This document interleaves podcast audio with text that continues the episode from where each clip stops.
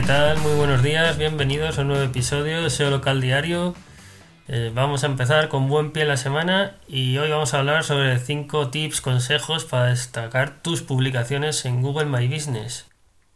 Bueno, ya sabéis que, las publicaciones en Google My Business pues sirven para mantener la ficha activa, mantener la ficha eh, posicionada, ¿de acuerdo? También ayuda y también a, a, vuestros clientes que estén informados que esto casi que sería lo más importante y por ende por ello por lo que le da a Google importancia a las publicaciones, ¿vale? Así que venga, vamos a ver estos cinco puntos que espero que os sean muy útiles. Mirar, hay que tener en cuenta que tenemos varias formas de publicaciones, varios tipos. Tenemos ofertas, eh, actualizaciones sobre COVID, eventos, novedades, ¿vale? Y entonces, en principio, las ofertas y la información sobre el COVID suelen, suelen tener mejor, más repercusión eh, sobre las anteriores, ¿vale? En concreto, pues el orden más o menos sería ofertas, eh, la creación de ofertas, luego información sobre COVID, luego eventos y por último novedades.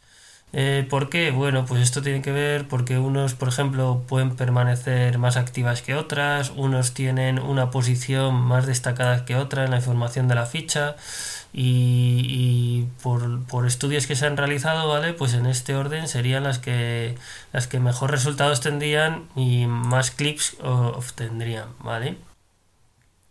Por otro lado, eh, publicaciones con imágenes personalizadas eh, seguramente pues eh, muchos de vosotros a lo mejor cogéis una imagen de stock y la añadís al post. Vale, pues mm, también se ha estudiado que si tú en una imagen la, la, retocas un poco, no me refiero a la imagen solo en sí, sino si añades texto, si añades algún elemento que le dé, mm, que, que capte la atención, que ayude a captar más la atención. Eh, esto lo podéis hacer con herramientas como Canva, ¿vale? Eh, Canva tiene una versión gratuita y una de pago. En principio con la gratuita, si eres un poco así pillo, te, da de sobra, ¿vale? Y si no, pues muchas veces hay ofertas eh, anuales de este tipo de producto o, de lifetime, de para siempre, para toda la vida, que, que si alguna, algún día me entero de alguna, pues os mantengo actualizados y os lo comento, ¿vale? Y también hay por ahí alguna otra herramienta parecida que no me acuerdo ahora el nombre, si, si luego mm, puedo os la, incluyo.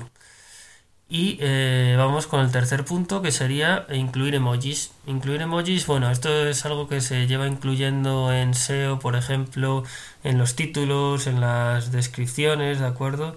¿Y por qué se hace? Pues porque ayuda a captar la atención y por lo tanto a conseguir más clics también. Como veis, al final todo va enfocado a que la gente entre en nuestro contenido, ¿vale? Entre en nuestra información, en nuestras ofertas, en nuestras novedades. Ok. Eh, por otro lado, tenemos el cuarto punto que sería incluir siempre una llamada a la acción, una CTA. Bueno, esto es vital porque vosotros si creáis un un contenido en forma de publicación en Google My Business. Incluso esto aplica para cualquier tipo de contenido. ¿eh? Si tú creas un contenido y al final no le dices a, a esa persona que has captado ya la atención, que has podido conseguir que lea eh, lo, que le, lo que le indicas, lo que le propones, y, y al final no le, no le llamas a la acción diciéndole pues aquí tienes más información, o llámanos, o o suscríbete, regístrate, ¿vale? Distintas opciones que hay.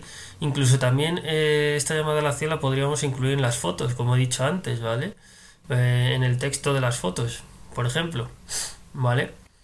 Y, esto por qué es? Pues porque al final es lo que buscamos, ¿no? Al final lo que buscamos es eso, que o que nos llamen para, para que soliciten información o contratar nuestros servicios directamente, o que se informen más porque tenemos más cosas que contarles, eh, etcétera, ¿vale? Siempre súper importante la llamada a la acción. Y luego dependiendo de qué tipo de contenido se cree, pues a veces la llamada a la acción incluso se, se pone antes, durante o después de la información que aportamos, ¿vale? Pero bueno, en este caso pues, estamos hablando de, publicaciones en Google My Business y, se puede incluir indicando al final. También podemos pues incluir un enlace, evidentemente, si es eh, para llevarles a una web por más información, por ejemplo, ¿vale? Y les llevamos a nuestra web y ahí podemos ya crear incluso un funnel para que nos dejen su correo y así poderles mantener informados, eh, pues Mm, todo el tiempo que quieran permanecer suscritos a, nuestra lista de información, boletín, etcétera, ¿vale?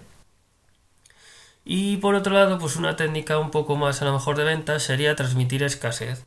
Sobre todo esto en tema de las ofertas, ¿vale? Eh, porque tú puedes eh, transmitir escasez a través del tiempo, de días, por ejemplo, que dure esa oferta, o de cantidad de, por ejemplo, eh, solo tenemos disponibles eh, X unidades, ¿vale?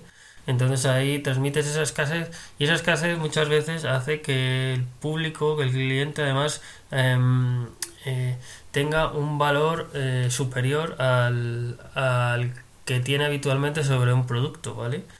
Estos son, pues ya os digo, técnicas de persuasión, ventas, en neuromarketing incluso. Y si os interesa, pues podemos hablar un poco más detalladamente sobre el tema, ¿vale? Porque es muy interesante. Y nada, eh, estos son los tips que os quería dar, ¿vale? Ya sabéis, ofertas, eh, COVID eh, suele destacar por encima del resto de publicaciones en las imágenes, eh, incluir textos, elementos que llamen la atención, incluso la llamada a la acción en la imagen, emojis para atraer la atención también. Eh, informar, ¿vale? Porque hay emojis que nos sirven incluso que son ya la gente los interpreta de una forma informacional, eh, saben que quieren decir algo, ¿vale? Luego, incluir siempre una llamada a la acción, ya sabéis, y transmitir escasez. Así que nada, hasta aquí el episodio de hoy, nos vemos mañana. Un saludo. Bueno, si sigues por aquí, se me ha olvidado mi llamada a la acción, así que veáis que hasta en casa de herrero, cuchillo palo. Mm, bueno, está el podcast ya disponible en las plataformas, pues, eh, iVoox, Spotify, Google Podcast, Apple Podcast, ¿vale? Así que si os gusta el podcast, por favor, suscribiros y si os apetece también compartir. Y ahora sí, un saludo y nos vemos mañana.